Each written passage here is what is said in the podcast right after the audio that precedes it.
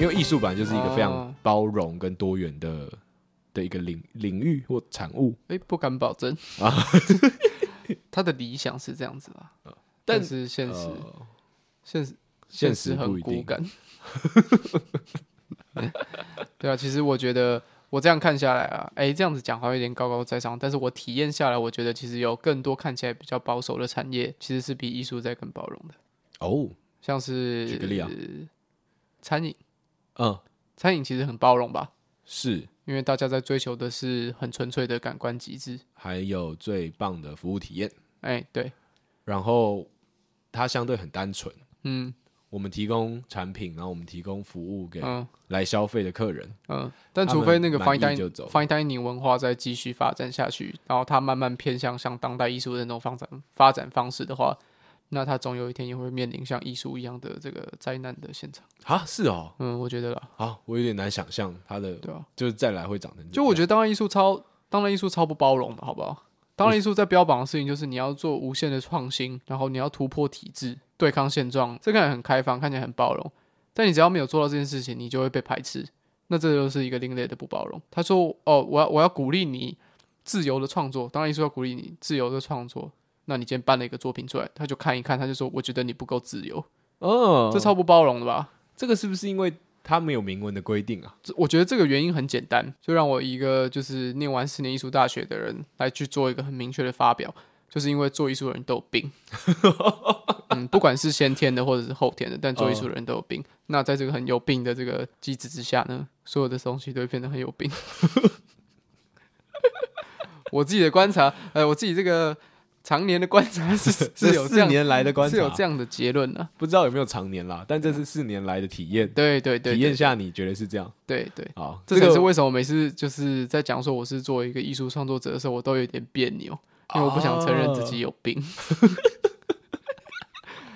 OK，对啊，啊，好，所以我们刚刚讲的什么定义这件事情是很重要的啦，就是你对一个东西的规范。那我觉得结论就是要多要有一个开放一点的眼界啦，对凡事要稍微敏感跟小心一点，不要随意的妄下定论。哎，可是我觉得你刚刚举那个餐饮跟艺术来讲，然后你又提到 fine dining，它嗯如果再继续延伸下去，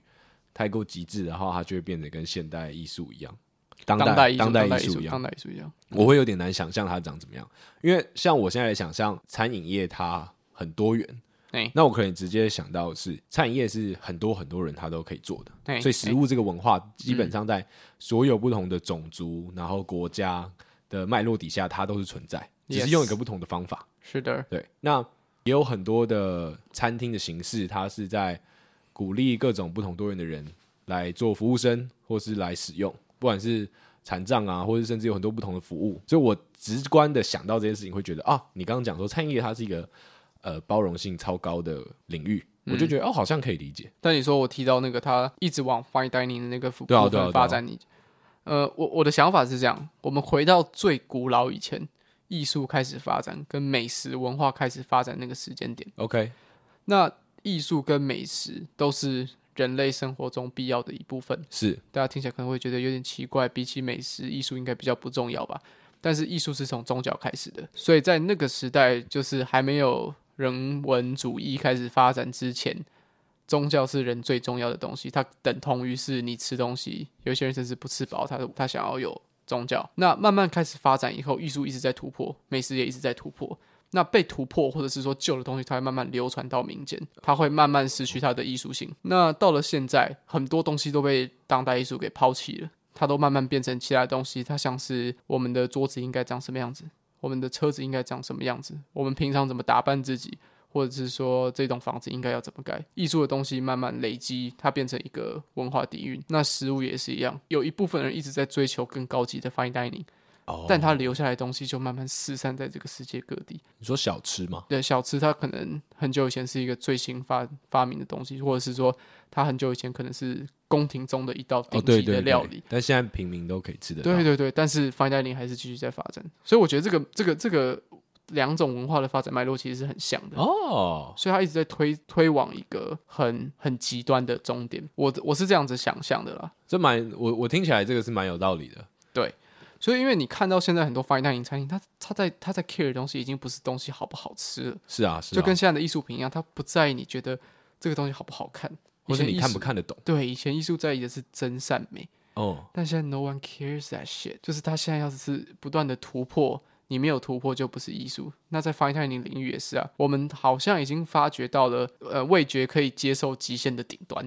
好对像已经没有办法再突破再更好吃了。那我们只能更有创意。我们就不能只停留在味觉。嗯然后我们在 fine dining 的时候，要把五感都一起溜进去，对啊，对啊，对啊，对啊，对吧？就像大家应该有看过一个很有名的片段，是基努里维在一部电影里面享受他的 fine dining，然后那道菜是一个鹿肉，然后那段就是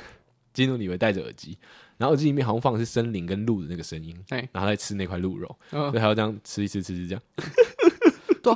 就这开始些哭。这些作品都超 超讽刺的啊，他对们啊就是完全是在批判现在这个已经变形的极端异文主义的这个现象。嗯嗯嗯那嗯，而且我觉得更屌的事情是，很多的东西他们把这个东西的极端，就是再继续往前推的那个极端，想象成是一种毁灭、杀人，或者是说连环杀人案，它是以一个艺术性的心态在表现的。就他觉得他自己在杀人是一个艺术作品，就像是《七宗罪》，David Lynch 他就是。他的那部电影里面，那个男主角他就是以七宗罪的名义去杀了七个跟七宗罪有关的人，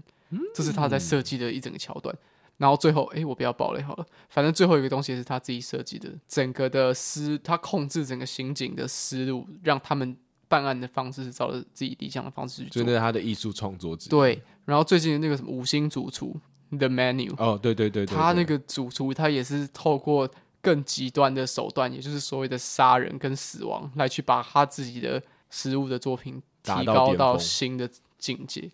对啊，但在所以这我个世界，在在真实世界嘞，嗯哦就是把作品觉得推到极致是死亡的人，嗯，我我也我还觉是得有，我觉得应该是有，但是现在可能不是那么的，不是一个显学。但哦是一些艺术家，就是我刚刚讲创作那些像七宗罪或者是五星响夜的那些艺术家们，他们就开始想象说，如果这个东西被推到极致，会出现什么样的状况？哦，他们在推到那个极致，可能跟我现在讲这个方向不太一样了。但我觉得那就算是不同的思路或者是不同的角度，人正在尝试去想象说，一个艺术被推到极致的状况下，它跟死亡有没有什么关系？那这我当然只是一个其中一个角度。那有没有办法把这件事情拉到一般的世界里面？刚谈那些东西都是艺术创作嘛，哎呀、他艺术创作到一个极致的时候，嗯，可能就是毁灭跟死亡。那这个东西最后会流落到民间吗？我想问的是这个，哦，对，啊，哦，就这假如说当艺术推到极端的时候，它的解答是死亡，对啊，哦，搞不好啊，搞不好安乐死就是一个就是一种对啊，就大家觉得说我要最艺术型的，或者是说，就是当智商要变成是一个抗议手段的时候，我觉得这个就有一点哦，这个方式，啊嗯嗯嗯。就是当艺术已经无力了，那我只能用自杀。那艺术哎这个宗教这个这个逻辑有点错，不是因为艺术无力，所以我选择自杀，而是每个人在思考自己想要抗议体制的方式不一样。部分人选择艺术，部分人选择自杀。我我我之前有听过朋友跟我分享说，他听了一个人讲，他说他人生最大的目标就是在四十岁的时候，嗯他赚到了一笔钱，够他买一台直升机，开着那台直升机去撞山，他就要在这个时候结束他的一生。我觉得听完这个东西，刚开始会觉得很中二，或者说想要尝试去反抗跟对抗这件事情，是因为大家可能会把重点放在自杀这件事情，因为这件事情超超悲催的，大家把把注意力放在我想要去自杀，是是是，但其实比较像是人有没有办法决定自己死亡的时间，或者是说有没有办法主导自己死亡这个变因。嗯，我觉得这才是重点。然后四十岁因为太年轻了，所以听起来会很像这是一个悲剧的发生。但我们应该把这件事情的重点放在他有这个能力，嗯这才是这件事情有趣。呃，也不是看讲有趣好奇怪，这才是这件事情这个这个故事可贵的地方。刚讲了那么多，我觉得我听到当下为什么可以理解的原因，就是因为死亡这件事情好像是我人生变得一个是唯一一件可以自己决定的事情。呃，很多集数我都有讲过，说我很相信命运嘛，我觉得很多的事情它不在我可控的范围内。嘿，但是如果我可以掌控自己的死亡，对我来说这件事情好像是可控制的。没有，那也是命运。对， 当我决定要买直升机去撞山的时候，对那啊，也是命运。是吧？如果你这么，如果你是那种命运论的思考逻辑者的话，那你死亡这件事一定也是命运啊呢、哦，所以我就是注定好，我要在四十岁买飞机去撞山。对啊然后如果我突然在前一秒决定不撞了，对啊，那也是这命运决命定好运的。啊。就这世界上只有两种人，一种是用这样的思考逻辑，另外一种事情就是这世界所有事情都是我自己决定的。 很多那种正向励志的书籍都会说，外面不管发生什么事情，今天金融风暴、家里火灾，然后什么桥桥断掉什么之类，这个是外在的事情。我可以决定的事情是我的心境跟我的态度，我应该要怎么面对这件事情。And that's fucking bullshit。我觉得啦，讲到这个，讲到这个，嗯就刚刚讲到这个，算是这种呃激励产业嗯，或是正向产业。那我前一阵子有去上一个课，哎、它就是呃一个销售的课程。哇，这是我第一次上这种类似销售跟激励的课程，有点吓到我了。哎、他要你一直跟他互动，他会很有精神的问你很多问题，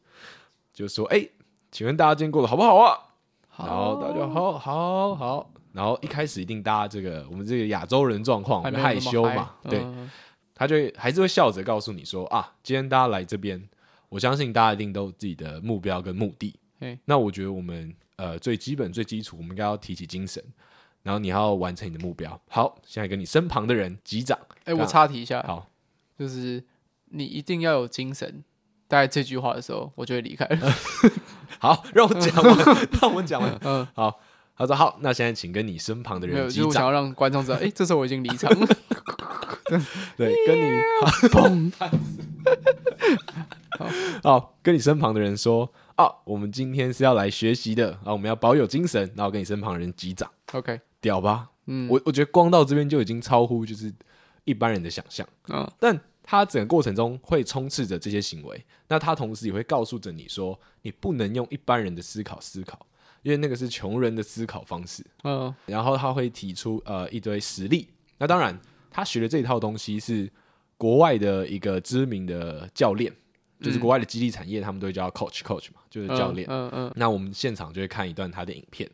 那我要讲的是，他这个影片里面有一个画面是他在台上跟大家演讲，然后演讲非常激昂，讲了很多激励人心、鼓励人的事情。然后最后他是一个双手张开，就是像是那个自由女神不是这种女生没有双手张开啊，啊，你她只有一只手 而已。你 Shit 哪一国只有女生双手张开？啊不是我，我讲的是那个啦，哪个？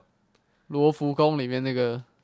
他有双手张开吗？希望他有双手张开。谁啊？好，体操做完之后， 啊， 对，我想要讲的就是日本的，不是有一个海报吗？有个人在跑步，对，他对迎，对接终点的时候，他不是双手张开吗？嗯他在做那个双手张开的动作，然后，OK，台下的所有听众起立鼓掌。哇，那在我看来，嗯，那个就像是一个宗教的大型现场。 很像是亚当·山德勒的喜剧。但其实确实，我觉得也是，因为他们呃在讲的逻辑是这样，他说这一生最重要的东西是销售，是爱，对、啊是销售，好好险，对，嗯按、啊你要销售自己，不管在你的家庭关系、人际关系、工作上，你都要学会如何销售自己。嗯，那如何做好销售呢？销售的核心又是什么？你现在来猜一下，销售的核心是什么？是爱， 哎、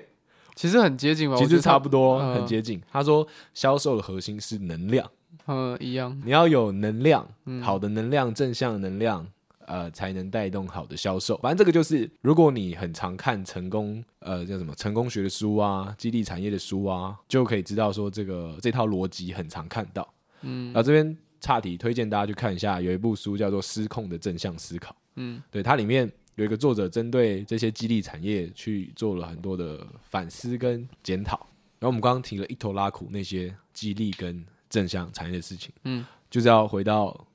我为刚刚最后讲的，他说什么啊、呃不管现在外面发发生什么事情，只要你的心态很正向，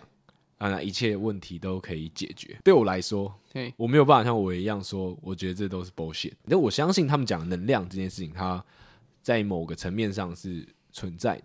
就是如果当你今天就是一个比较愉快跟乐观的人，那我觉得你的人生会少掉非常非常多的麻烦。嗯，但这个原因很多啦。第一点就是你可能本来就很不在乎很多事，导致你不会做出很多错误的决定。举个简单易懂的例子好了，举例来说，今天我一直很在意我要变得很酷，那你一定不酷。就是假如说我今天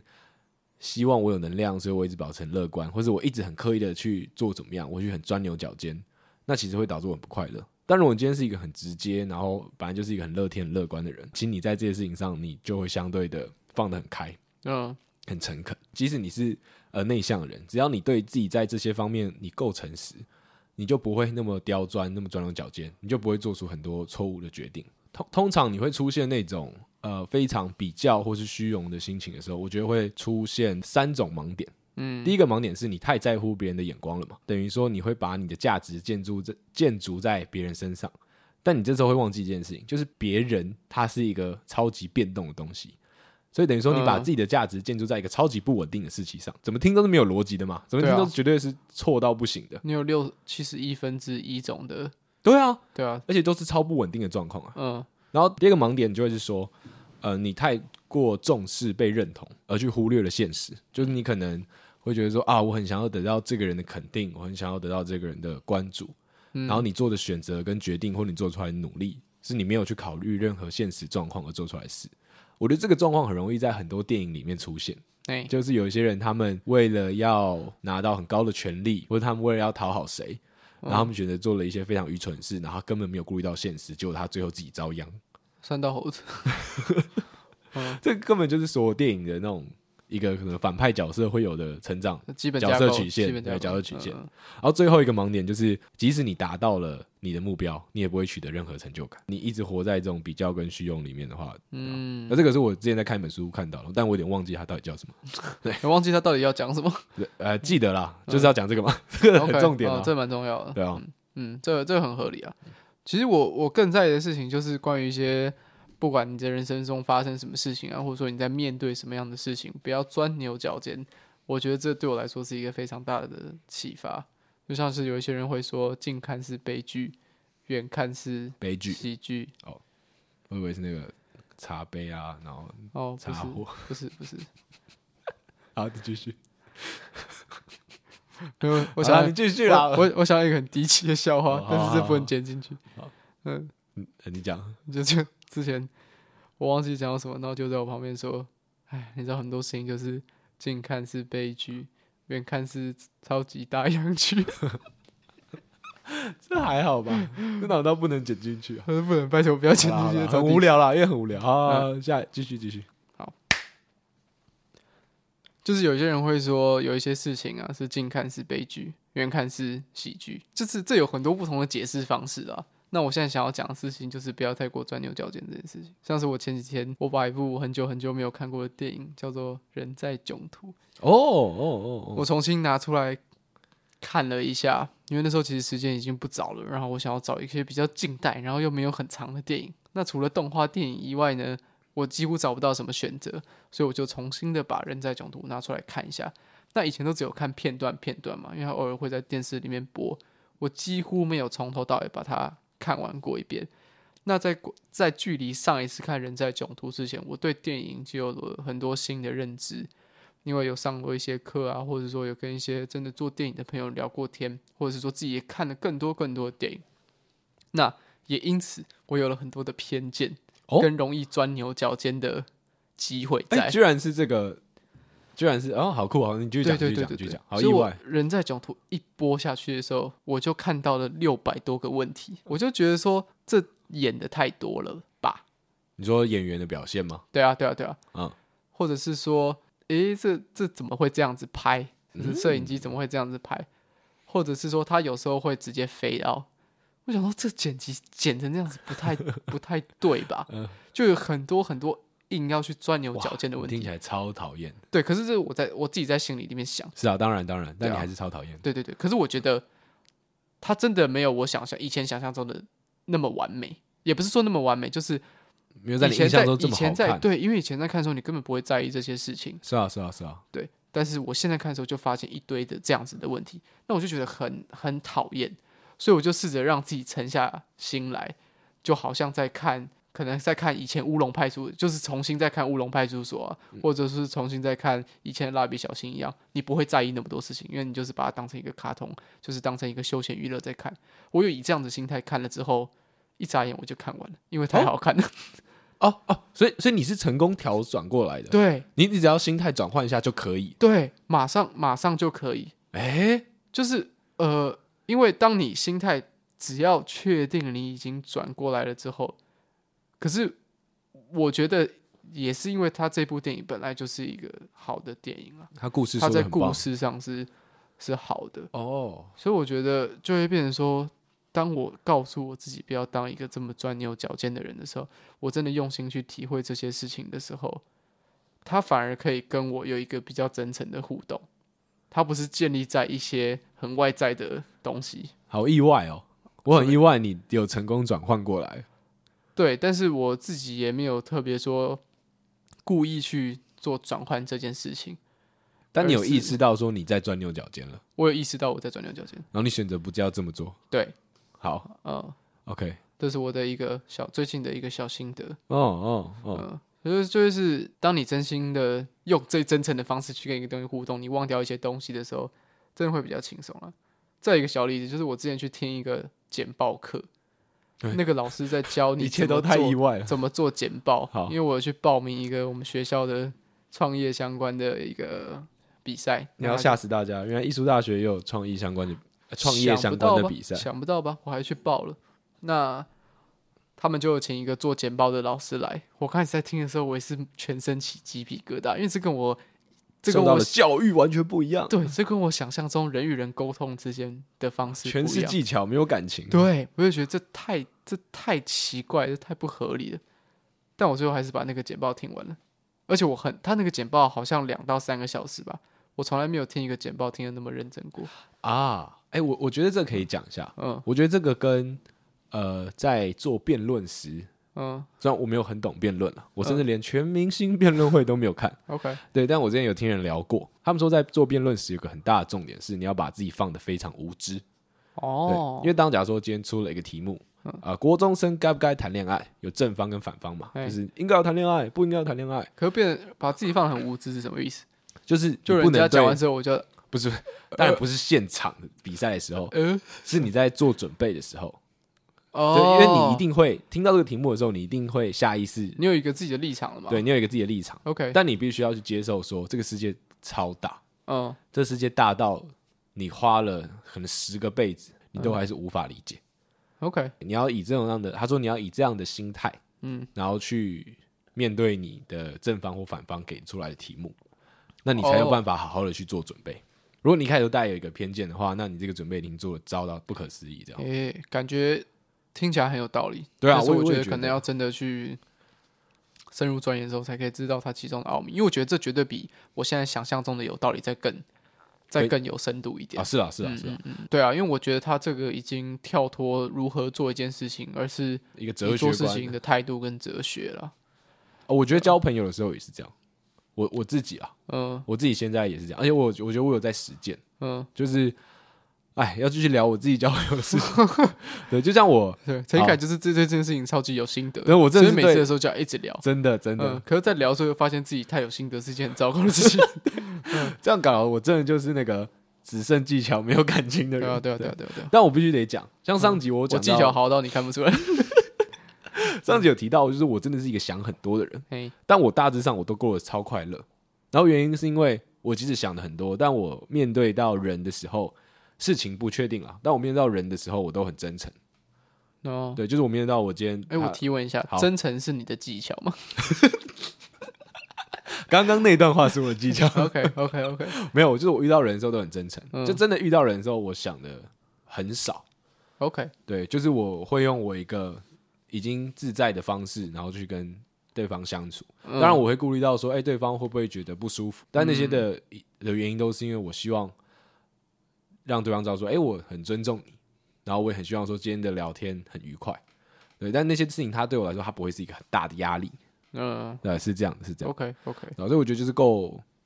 够够对啊，就跟交朋友一样，你要把自己放的很少，尤其是今天你的你遇到一个新的朋友的时候，因为即使你都是在提问，但如果你对他这个人或者他做的事情或者他的身份有一些偏见，你丢出来的提问，或是你现场的反应跟态度，其实都会让人家感受到。哦，对我觉得是这样，所以不要带有偏见的去跟去认识一个人，对啊，就把他是想象成一个有画着脸的排球。太太 太太太真诚了。太真诚了吧唉？让对方压力会觉得很大，其实我今天内裤后面破了一个 洞，没有人想知 道，真的没有人想太知道真。诚了。嗯呃，就我，假如说他今天的立场可能跟你不一样， OK，那你要庆幸，就是因为你以往遇到这些人，你可能只能在网因为你络提上，早发现，你就没有必要跟他成为朋友。 哎嗯，哎啊这个也是这这也也是啊啊，这对也啊是对啊这也对是啊这也是嗯嗯嗯，对，但我想都会是说，哎，我大部分看到立场跟我不一样的人都不会是真实的人啊，然后因哦都为是你在网络上吵对架啊的人，，网络上那些发言、发文、留言的人，嗯，那他们就是很片面的给我传递资讯，嗯那我也不一。嗯定嗯能好好回复他们，嗯，那根本没有办法沟通啊，毕竟现实是就现实社会中的人还是比较全面一点啦，而且比较圆融啊，对然了后，就见面三分嗯情，怕被揍啊。嗯对啊，就是没有人想要当个讨人厌的人，在 OK，现实世界，嗯你跟他在面对面的时候，嗯，我觉得很少人会想要当个混蛋。对啦，真的还是会怕怕怕被打对。如果网络上每个人都是骇客，他可以骇进你的电脑，帮你下载一堆那个中毒软体的话，大家在网络上就变得 很很很有礼貌，很和平。这对，样很有礼貌，这样。哎，刚刚啊误误会你了，真是不 好意思，嗯没有要抢人的意思。所以我觉得，当你们在现实世界中遇到跟自己很不一样的人，哎你就先把自己放空一点，哦， 嗯当个接，受的嘛。因为我相信这样一定是少数，那你就去当那个少数，当一个 taker，对你就可以拿到或者得到比较多的观点，哦，就会比较好。啊玩啦。就你把它当 OK 成是一个很有趣的行为。嗯，好了，不要再讲了。 当成一个有趣的行为很贱哎、嗯听人家滔滔不绝讲了四十五分钟，自己和自己不一样的观点，你就插着手说：“哈哈，真有 趣，哈哈，真有趣。”我刚刚都在放空，我什么都没听 到。没有，啊我就觉得说，你就可以知道这些人在想什么。哦，然后，那那个是一个很大的一步，因为你对当你没有在里面的时候，你只能接到很片面，你就想说，干为什么他们都要这样？哦，对了，对啊为什么为什么他们都要去把摩斯改成大声？ ？OK 对 OK，吧、你你你懂吗？嗯我不懂嗯啊。我也不懂啊。对啊，我但听了也不会懂。但如果他今天他有一个很不错的理由，跟你讲哦，这是他孝顺的表 现。妈妈醒过来听大声的摩托 车，好了，不要再聊交朋友。我懂啦，我懂 啦，我真对啊对的啊我真的懂啦。是啊是啊，是啊哦就了解人家做事做跟你意就是想象中不一样事情的原因，对，你才有理由愤怒。 也是然后也是也是也对是啊，也是总，是可以把你讲的话找出最片面、最偏激的解释方法。随便啊随便 怎么样都可以。嗯哦，我我呃，我今天在录音之前，嗯对我我在等伟伟的时候，我在做一些资料，嗯，他大概等我了两个半小时。 哦，差不多，我在做一些资料，嗯然后我就打开了我们以前旧的集数来听，没、然后我听的是那个呃大什么大学生指南，然后好久以前哦，对很久以前嗯，我们前十集的我节那哦才目，当大学生，大概一年半而已，对啊，差不多，差不。多在那边出指南。然后我在那边听听，然后我就觉得说，哎、其实我们以前聊的也不错，只是我嗯们那时候的出发点就真的可以看出来比较年轻，哎，怎么说？就像是我们前面我们会聊很多很片面的东西，就哦它是很行为上的。嗯，举例来说，我有讲到我们大学新生一开始，你可能就会被拉到一个赖群组里面。嗯，对，那我就讨论一下这件事情，说，哎、我在这个群组里面看到怎么样的现象，然后或者是我进到大学之后看了怎么样的现象。 OK，但你有没有发现，我们刚刚其实聊的东西，我们在讲现象的时候，我们都只是把它当做举例，哦，对。但我们以前讲的 OK 都是，我我们都是以行动跟行为为出了发， Holy shit！没有哲学家，长大了长大呃了，心理学家而已哎，不好意 思啊，不好意思，不要再再拍手拍手拍手，哎，拍手停下来。 对吧？我就想说，我们其实我们刚刚聊的东西，某一部分转换之后，它其实也是，呃，也可以给大大学生的一些建议，毕竟我们都毕业了嘛，哦，对， 对，对我们我都毕毕业业我了，毕业了对吧、我们刚刚聊的东西像什么？我们就说呃，让自己放空一点，在交朋友这件事情上，在所有事情上面，对，在所有事情上嗯面。大学新鲜人进去第一件事情最焦虑的就是交朋友，如果交不到朋友的话，交不到朋友的话怎么办？我自己的给的建议是也无所谓啦，因为升了大学之后，我觉得你在大学之前一定有累积了一点自己的社交社交圈。是是我是，觉得大学的时候没有交到朋友真的是无所谓。哎、你这讲得蛮啊好，但我觉得那个无所谓，它是一个结果，嗯，但背后原因是因为，好，你现在没有朋友了，嗯那你刚好恭喜，你可以多花一点时间在自己身上，嗯嗯嗯对吧、毕竟你可能以前就像我也讲，你有自己的社交圈，嗯，那你以前花了很多时间在可能念书、考试啊，然后呃交朋友啊、玩社团啊，诸如此类的。嗯但现在上了大学，哎、哎，基本上已经没有念书的压力了。对啊，啊，你有四年的时间，你可以慢慢规划未来。嗯，所以你就可以多花点时间在自己身上。如果你没有朋友的话，所以它不见得是坏事。对对对，但是如果说你在大学之前真的完全一点社交圈都没有，你是积极渴望想要去交朋友的，那我觉得你要尽量的放下这件事情。我觉得你放下积极渴望交朋友的这个欲望，你才可以真正的去交到朋友。你更 focus 在自己本来就喜欢的事情，或者说你自己的兴趣、你自己想要做的事情、你的目标、你的梦想，然后你把自己这个人打理好，好好的过生活，那你自然就会吸引一些跟你有一样的想法，或者是说有办法欣赏你的酷的人，那你自然就会吸引到可以跟你成为好朋友的人。嗯，但如果说你很迫切的想要跟大家当好朋友，那这个时候就会很明显的展现出刚刚我们讲到的那个不安全感，或对者啊是说自卑感。你开始尝试着去不疯狂的找不同人讲话，试着在每一个人身上留下一点点有自己的自己的味印道，印印记嗯象、印象、印象， 看根本不会有人记得你，真的真大的家不会，就觉得真的觉不得你会很聒噪，像苍蝇一样，嗯，大家都会忘记你。就就像我们每一个 人一样，总没有有啦一天这会个被忘记。就是我觉得很多时候那种焦虑的点是来自于你一直在看还没有发生的事情，跟你没有的东西，所以你才会焦虑，哦对，啊吧、如果你那时候看的是你现在跟你已经有的事情，那我觉得你不会那么焦虑。嗯，对，大部分的焦虑都来自于呃对于未知的预测啊，然后还有对于自己没有拥有感到的恐慌啊。哦，对啊，对啊，我自己是这样认为啦。是啦，是啦，对啊，所以当你已已经呃在看自己的东西、看自己有的时候，我觉得就就不会那么慌张。嗯，对啊，但大家这个很很没有办法避免啊，所有人都想要看自己没有的东西啊。对啦，对啦，对啊，嗯，你大学对朋交朋友有焦虑吗？呃，我我我觉得我我不可能说没有，因为其实嗯那你有到办法举出实例吗？就真的你焦虑的原因？焦虑的原因就你还记得吗 是？我我可以举的超明确，但是我觉得这个是特例，好，你讲。啊就是艺术大学人真的都太怪小了，全部人都有病，就像我刚刚前面讲的，所以他跟你过去的社交经验是完全不一样的。艺术大学那些鬼教授全部都找了一些不会社交，然后跟社交能力乱七八糟的人进来这个地方。我们学校没有社交差跟社交好的人，我们学校的光谱不是线性的，我们学校的光谱是四 D 的， 就每个人都在这个四 D 无法想象的空间中占有一席之地。嗯你面对每个人都要拿出你自己某一个社交能力的极端值，然后期期望他是这个在这个光谱之内的，然后你用尽全力的去跟他相处，后来才发现他根本连你的名字是什么都不记得。 对，这个就这个是我很焦虑的其中其中一个面向啊。然后你嗯回去跟你的高中朋友聊天的时候，你就会发现，哦，感人好正常哦。哦，原来是长这样、 原啊，来是长这样子啊！我对啊你好，你就会对我好；我揍你一拳，你就会揍我一拳，而不是在艺术大学，我揍你一拳，然后他就开始写笔记啊，写一些被揍的感受啊，或者是说跟今天天气的关系啊，或者是说，呃，他他我揍他这一拳是是打到哪个穴道之类的，哎，whatever，就是我，如果这是我的感受啦，如果有任何北大的就是老师、主任级的人听到我们这一集节嗯目，你这辈子都不会被叫回北大去演讲。没有，我我觉得我觉得会，因为一定就是我我我说我必须说，我也是在那个四 D 光谱里面的其中一个，不然我没有办法被面试进那个学校。呃， 但我 好蛮有必须蛮合理。我必须要讲，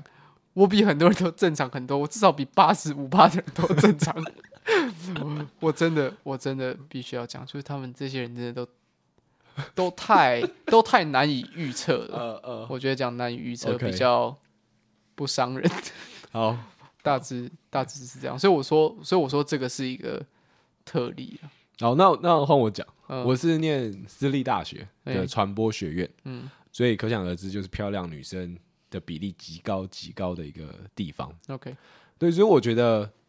在这种地方，尤其是你这个刚大一的时候，非常容易引起你的社交焦虑，原因有太多了。嗯，第一点是因为你很希望快点找到一个归属，你换到一个新环境，这不用讲，这是呃所有当地然嗯方都会有的。当然然后第二点，你会发现说你整个班上的男生比例非常少，这个时候你你会处在一个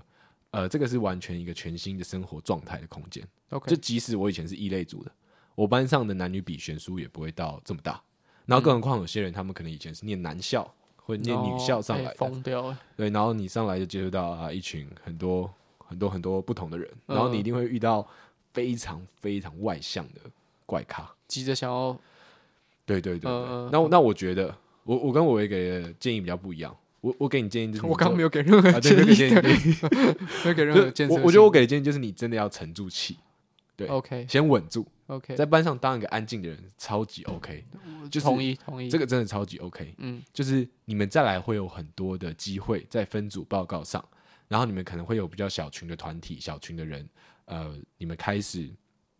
互相相处，然后互相聊天、互相做报告。嗯这个时候比较好深入的去认识对方。嗯对好对对，那这个时候又会出现一个小状况，就是我跟你认识了，因为报告同组，但我们私底下不太会有约，嗯或是你还是会跟班上那群比较吵的人约在一起。嗯这也一点都不重要。哦因为这件事情，当你们大二大三，随着年纪越来越大的时候，哎那个群体它慢慢开始变得不一样，合的人就会跟合的人在一起，嗯所以干真的只要做好自己的事情对对了，我觉就得就好了。这个是我现在经历了一小一小小些事情之后，我目前觉得那个是最重要的事情，对，就是把自己的事情做好。然后你不要再去上低卡问说什么啊、要不要参加宿营啊，要不要嗯参加迎新或什么，你想去你就去，你不想去就不用你哦去。不想去就不要逼自己去。我我觉得我自己给的建议可能会再更极端一点，就是你是说不要在 D 卡上面问，就是要不要去什么什对啊么问题？我自己觉得说你不要再使用 D 卡这个 平这个平台了，我觉得它上面太太多很糟糕的资讯了，就是。那些资讯完全就是我们刚刚讲那些事情的反例，一个一个都在 D 卡的热门文章里面出现。嗯，就是一直在想办法，呃，去去讨好别人，然后一直想办法在当一个很酷的人，然后尝试去编一些假的故事来博取大家的同情。我觉得有些故事看起来根本就是假的。啊，我我哦啊，我这个这个我保对，留这个啦太极端这个我了，保这个太留极端，啦这对个我啊无法认同了，这太嗯极端了。对，就我觉得 D 卡上面有很多好文章啦，可能嗯分享一些工作上的事情，嗯有些神人他们会把它整理起来。以前在 PDT 嘛，嘿他现在在 D 卡，嗯嗯，这样可嗯能有呃前一阵子才看到有人分享一篇，就是他是我不知道什么什么电机系之类的，然后面试工程师，嗯然后面试超级多家，他把 OK，OK 所有东西就整理出来， OK，干这个文章超屌，嗯，呃，很这屌个，充同意满充满，价值。嗯嗯，我所以歧视， 真的，抱歉，对，嗯所以其实 D 卡上还是会有这种文章，嗯只是我觉得当你觉得很慌乱的时候，不要不要就是不要在 D 卡上问这种问题。说实在，有点、嗯因为这种问题没有答案啊，对啊，每个人都是给出自己的，一定会有人说什么啊，参加宿营超棒而，且干每个戏都不一样啊，对到底在啊问三小，然后参加宿营超棒，然后怎么样，呃很开心，你你可以嗯交很多朋友。嗯干、那说不定是在办宿营的学长姐来当暗装，好不好？ 哦对吧、啊？哎说啊，你们今天那个网络部门的状况怎么样？哦，我们今天发现了什么七十只迷途小 羔羊，我们都在下面跟他讲说， 妈的宿营超屌，对吧、嗯这个宿营超好玩，那宿营就交很多好朋友啊。哦谢对啊谢七百二十七号王军的报告。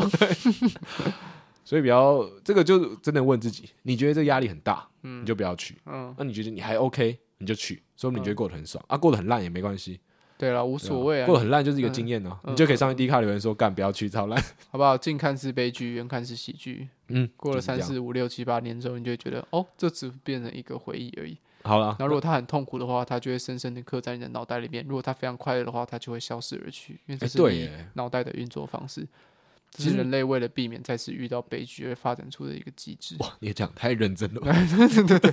嗯，就这样。对啊，就是你去了也会知道说你自己到底是怎么样性格的人，嗯，哦，这样也好了，多尝试啊。好啦，就这样，那去吧。哎，呃不对不对不对不嗯对，我是没去啊，嗯，我就是没去了，然后学长姐说：“哎、你衣服脱掉剩内衣，然后两个人趴在一起，这样子在地上滚来滚去。我的天哪，”不是很多宿营都这样搞吗？ 那不是老美的宿营在这样搞吗？我不知道，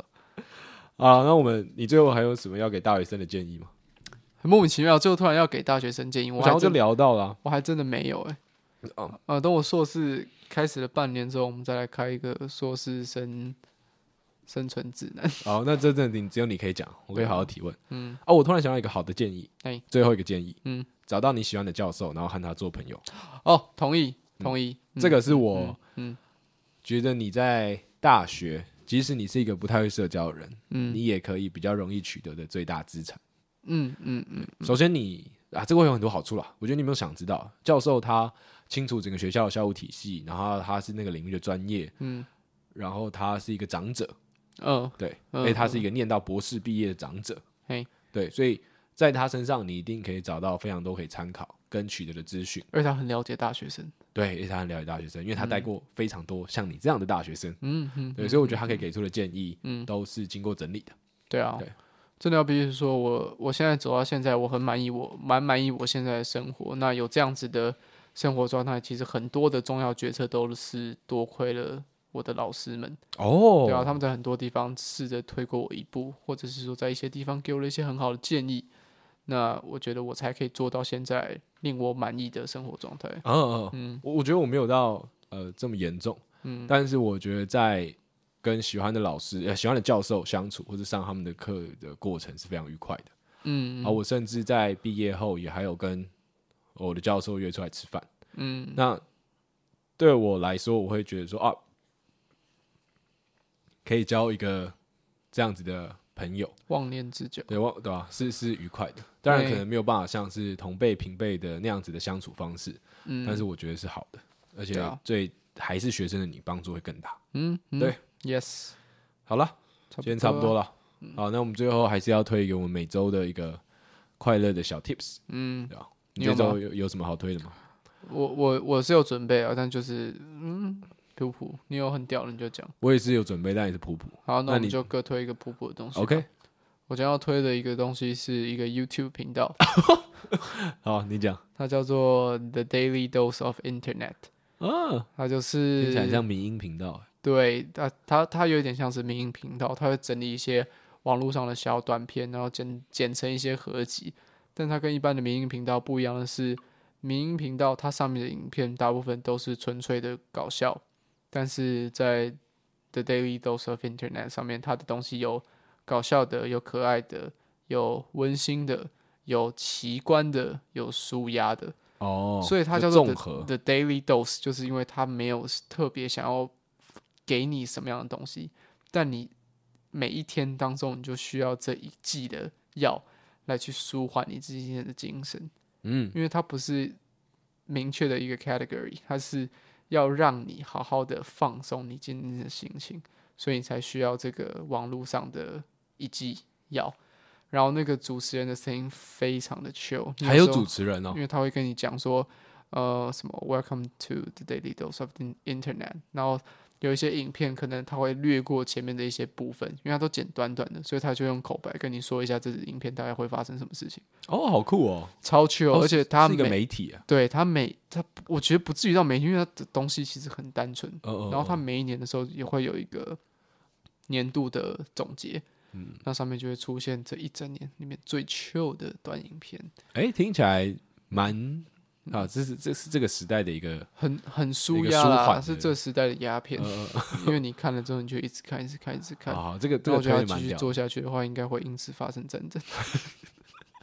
啊，好，哎，这个推的我觉得还不错啊，没有到普通，我觉得这个算优， OK，这个算优，这个算优。嗯嗯那我推的东西，我觉得真的是比较普通，嗯，但我觉得它是带给我非常愉快的一个来源， ，OK。就是我推的是呃一个动画，然后在 Netflix 上可以看到。因为我想说，我们刚刚聊到这个大学新生的事情，嗯那他这部动画叫做《跃动青春》，或是《跳跃青春》 OK 哦 OK，反正他的那个翻译有点不太一样。嗯然后他有漫画，我觉得他做了一个很好的在学生时代的一个角色的的范例，就是嗯他很多不同的角色，然后每个角色虽然都有很独特跟片面的个性，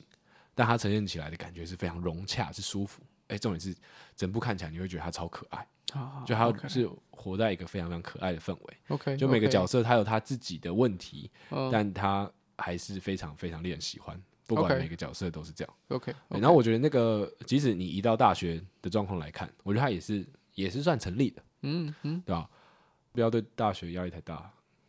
对啊，就是不简要单啊，不大要了钻牛角尖，对啊眼界开阔一点，把自己放远一点看，你会发现